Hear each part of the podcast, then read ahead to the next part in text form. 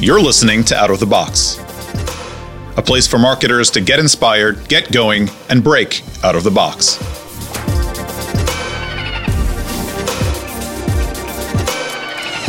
Welcome back, everyone. I'm your host, Jess Overton, and you're listening to Out of the Box, the marketing podcast exploring out of the box approaches to marketing and growth. Today, I'm joined by Sally Chi, growth manager at mobile banking app Chime. Sally, thanks for joining us today. Yeah, for sure. Thank you so much for having me. We'll uh, we'll start off with a little bit of background. I always like hearing about people's stories. So, can you tell us how you got to be uh, uh, to be at Chime? Yeah, so actually, funny enough, um, ironSource was the very first ad company that I ever joined. We were called Supersonic at that time, and we were a really small ad network. Um, and actually left shortly after uh, ironSource acquired Supersonic. And I went over to Unity. Um, they're an AR VR gaming platform, but they also have an ad network. So I stayed on that side of the business for a little bit. And then afterwards, when I decided to make the jump over to the client side, uh, I actually made the jump over to one of my own clients, Nexon. Uh, they're a large global gaming company, and they had a small office in the Bay Area. So I was very familiar with the team. I knew who my manager was going to be, Warren Woodward. Um, I had a really good feel on the things that they were working on, and it was a pretty seamless transition over to the gaming side of things. Uh, so did that for a couple of years, and then kind of realized that I wanted to work on a product that was um, a bit more everyday consumer facing, and that had a really good mission. Um, fintech kind of fit what I was looking for, and I wasn't specifically looking for Chime at that time, but when I had went through the interview process, I was like, wow, like these guys are doing something really great here and I want to be a part of it. So joined on almost a couple years ago. So I've uh, been here since April 2019. I'm working on um, growing our user base, our growing our consumer base, and it's been really fun and exciting to see how far Chime has come since I started. That's really cool. So you you made a little bit of a reference to to consumer facing. We've talked a little bit about fintech, but for those of us who are less familiar with Chime and and what it does, can you give us a little background about the company and the product? Yeah. So Chime's a mobile banking app. You've heard probably the terms mobile banking or consumer banking or challenger banking or neo banking. They're all kind of one and the same. Um, but for Chime, we make a lot of features that have primarily serve the underbanked um, in America. And our typical user is actually just your typical American. They're blue collar, you know, they're not making as much money as you think they are. They're living paycheck to paycheck. Um, they're trying to make ends meet. And a lot of the features that Chime makes is kind of serving these people. So a lot of the features that you see as advertised a lot is stuff like, hey, you can get your paycheck up to two days earlier, or we're not charging any crazy or unnecessary fees to use our services or we're going to let you overdraft you know up to $100 into your account so that you know when you need to make that extra grocery purchase and you're in the negative like we're going to let you do that and pay us back later. So that's the biggest differentiator um, but we also we don't profit off of our consumers and that's a really big difference between us and your traditional big bank. And when you think about um, you know your traditional brick and mortar they're profiting off of consumers when they make mistakes. And you know a lot of these type of paycheckers they kind of get into the spiral of never being able to get out of debt because they're already in the negative they're trying to make ends meet and then what they're going to charge an overdraft fee then you know they're going to charge them a monthly transaction fee and then a minimum balance fee on top of that. Um, so yeah they're just they're never going to be able to get out of that that spiraling hole of debt um, and for us, we don't make our business model that way. You know, we only profit off of when our when our members profit, um, and and nothing more than that. It certainly sounds like a, a, great mission. I know there's there's a couple of uh, of similar apps. If we look at a Robinhood, uh, you know, democratizing uh, uh, the investment space, Chime, it sounds like is democratizing or making at least more accessible and a little bit easier the the banking space. And I gather that there's a couple of competitors in that space, right? So if we talk about Chime or Revolut, uh, and uh, and I'm sure there's going to be others. How do you differentiate yourself from those other challenger banks? Yeah, agreed. The challenger banking space is really crowded now. There's definitely a lot of us. Um, I'd say the biggest differentiator is that, um, well, obviously, I think Chime we're definitely the biggest challenger bank to date in the U.S. So we have a lot of the market share. But I think for us, the biggest differentiator is that we're giving our members not just the features inside of the app, we're also giving them tools to eventually improve their own financial lives. And we're telling our members, like, you guys have so much control over your own money. We're going to give you tools, we're going to give you educational content, we're going to give you so much information through our blogs and our social media so that you know how you can spend and manage your money better. Um, and we have a really close relationship with our members um, and our member services, our customer support teams, our community team, our social teams. They're so great at this where, you know, they're just constantly reaching out to our members and saying, like, like, is there anything else you guys need? Like, how are you guys feeling about these products? Like, can you guys tell us a bit, little bit more about like what you guys are struggling with? So they don't just see us as like, okay, they're this bank and they give us these cool tools to, you know, help us manage our money, but they're actually going to proactively help us get there. What sort of challenges have you seen in getting middle America to adopt that mobile banking? Because at least for me, and this might sound like I'm stereotyping, and, and I might be in this case, but I, I I know that the populations on the west and the east coast are, you know, they they're quite early adopters, certainly of tech and, and, and a lot of other things. How did you get to middle America adoption of of your product? Yeah, I actually think the tech part is really an easy transition. I mean, if you think about it, not many people really have to go to a brick and mortar anymore. I mean, if you do, it's probably to like deposit a check or you know, go to an ATM to get some money. But you don't really need an entire building to do that anymore. And our mobile app makes it so easy to do everything online. Like we, you know, you can you can transfer your money online, you can process checks, you can go to any of the ATMs through our ATM map that, you know, they actually have found the need that you know they, it's okay to not go into brick and mortar and of course pandemic made this transition really easy as well of course for sure pandemic has definitely been a nice a nice wave for fintech and and for a whole bunch of other verticals. Yeah. I I wonder with with the change in or the lack of brick and mortar, perhaps the or the lack of requirement of brick and mortar, do you see any of the more traditional banks swerving into your lane, copying features, trying to match what Chime's offering is?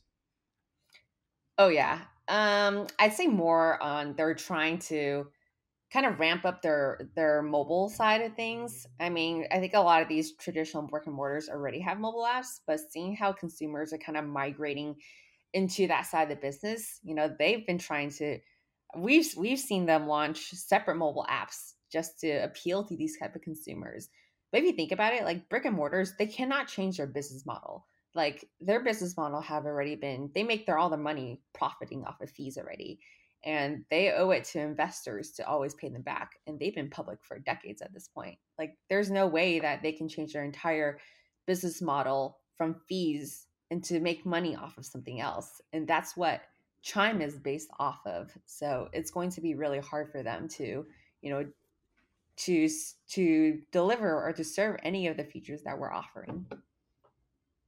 So if we talk about long-term defensibility for uh, a challenger bank, it's really built into the business model, right? There's not, it's not in, it's not strictly a technological advantage that you have. You have a, a built-in moat, right? There's exactly, there's no beating that. Yep.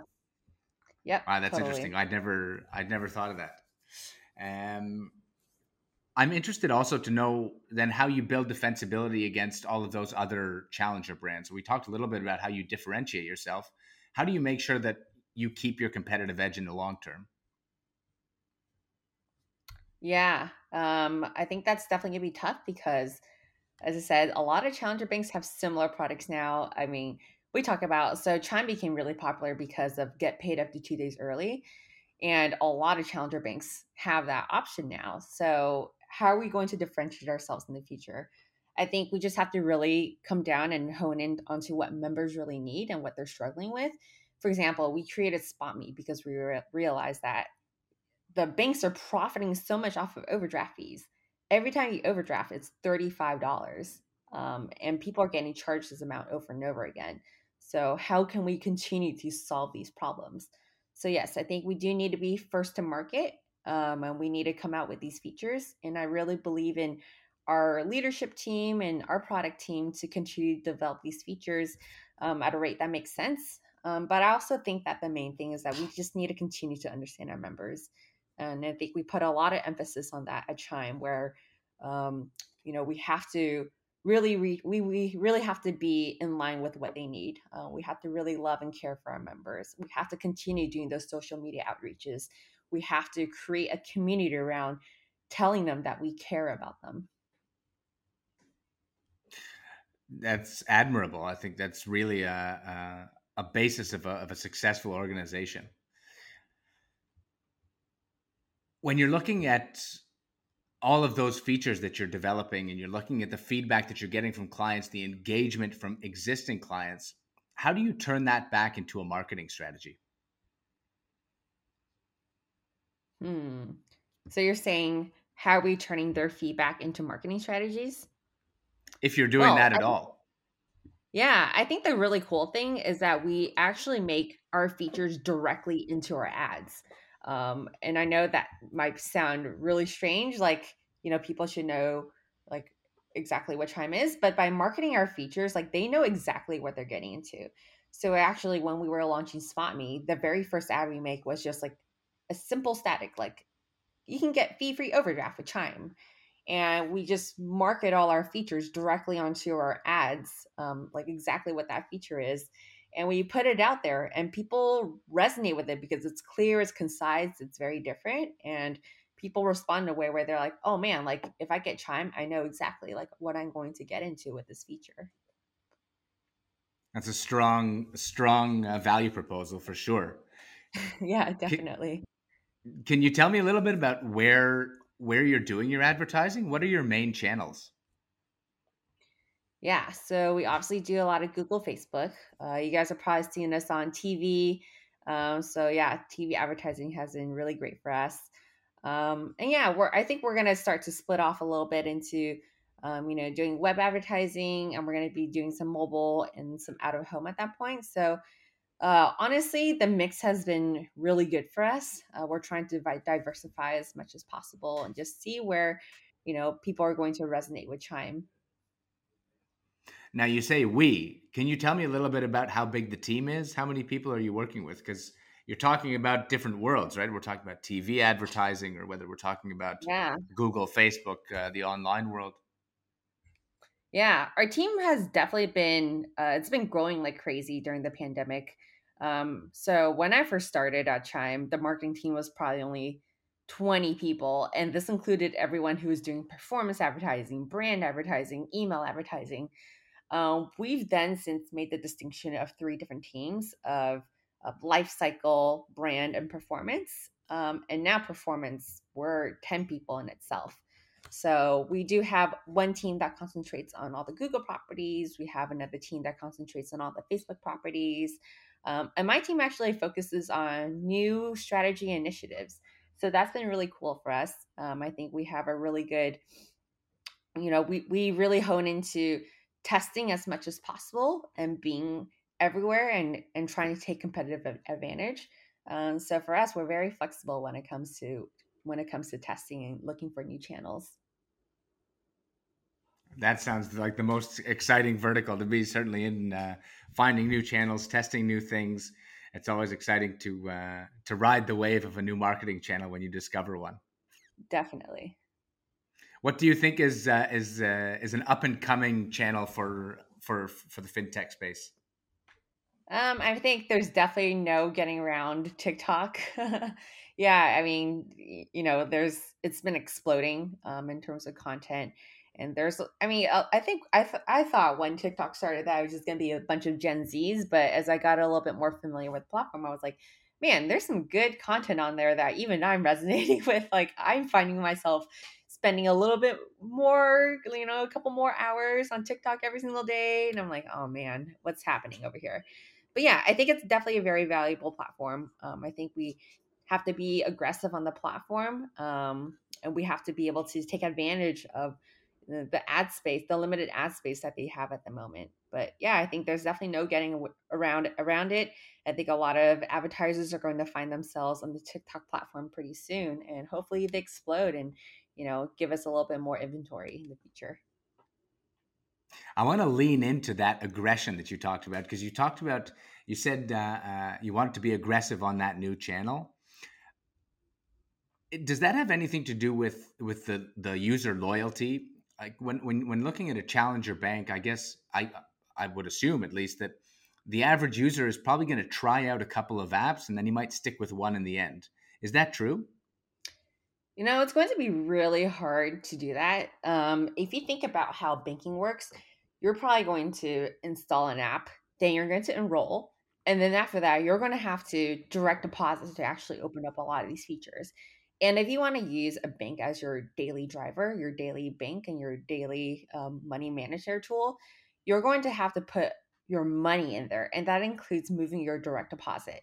And this is a really hard event. And a lot of our paycheck demos, they're not using tools like ADP to just move their money back and forth electronically. Like they're literally going to the app and downloading a piece of paper with a routing number on it and then giving it to the employer and saying, Hey, can you move my direct deposit for me? And that probably takes another week or so. So, yeah, the direct deposit event is not just some two second transfer, it's going to take a week or so uh, to get this done. And it's very inconvenient. So, yeah, we're probably not going to see too much movement um, once they stick with a bank. Um, and if even if you think about your own experience, you're probably not going to want to move your direct deposit between five or six banks at a time. Which I guess makes the the top of the funnel. It makes your job as a marketer that much more important because you really have to get it. You have to get it right. You, I, I, I guess you'd have a, a difficult time convincing users that they should adopt the product. Exactly. Yeah. I mean, you can always sign up for the product, but how do we get them to become a lifetime user? That's going to be really tough. I'm sure a lot of challenger banks are trying to do the same thing as well. If you can, can you reveal what you think the key is to to driving user adoption? Yeah, I think we just have to be as quick as possible uh, to get to the first user. I mean, I think being the largest challenger bank in the US has a lot of advantages because people are starting to rec- recognize our name. And there's a lot of, if once, I think a lot of the, the thing about doing brand marketing is that there's a lot of brand safety uh, centered around your brand brand name. So once people are seeing the word chime, you know, being passed around as, they're going to tie that to being a safe brand, um, and people are going to be more willing to put their direct deposit into Chime than anyone else. So yeah, I think a mix of doing brand safe safety and being first to market, um, and just buying as quick as possible and growing as quick as possible the first mover advantage definitely is uh, uh, is an important one. In our last sure. few podcasts, we've had uh, discussions about contextualization and personalization of the ad experience. Can you tell me a little bit about how Chime goes about personalizing your ads? Because as you mentioned at the beginning of the podcast, and as I think your CEO, Chris Britt, has said, you really target anyone and everyone in the US. And that makes for a lot of personas and personalization options that you can do. And you know i think i just thinking about it i'd get lost in all the opportunities. Yeah exactly. And actually that's what makes marketing for us so easy that we don't need to actually personalize our ads. You know we have all kinds of people from the underbanked to the 1% who resonate with the features of chime. So when we're on you know a younger platform like tiktok versus maybe an older platform like yahoo um, you know, the same ad is going to resonate with both sets of demos. And that's been pretty cool for us. Um, and for us, I think I mentioned this earlier, but we just make ads that are very clear and concise to what our value prop- proposition and what our features are. And people are going to see fee free overdraft and be like, cool, like I want that, whether I'm 18 years old or whether I'm 50 years old. I love that. That's so that's so great. Just a clear, concise USP, and it's it's available across every demographic possible across a massive country. It's really amazing. You don't you don't see many products that that can benefit from from marketing that that that's that simple. Yes. we're all about the doing being as simple as possible and being clear and you know people know that what they're signing up for when they're clicking on chime that's really cool well simplicity is certainly something that uh, uh, that should be that should be strived for and i think in marketing and certainly in banking simplicity is is something that people are searching for as the incumbents have made it i think and as you've mentioned today the incumbents have made it not as simple as it might uh, or as it could be to bank.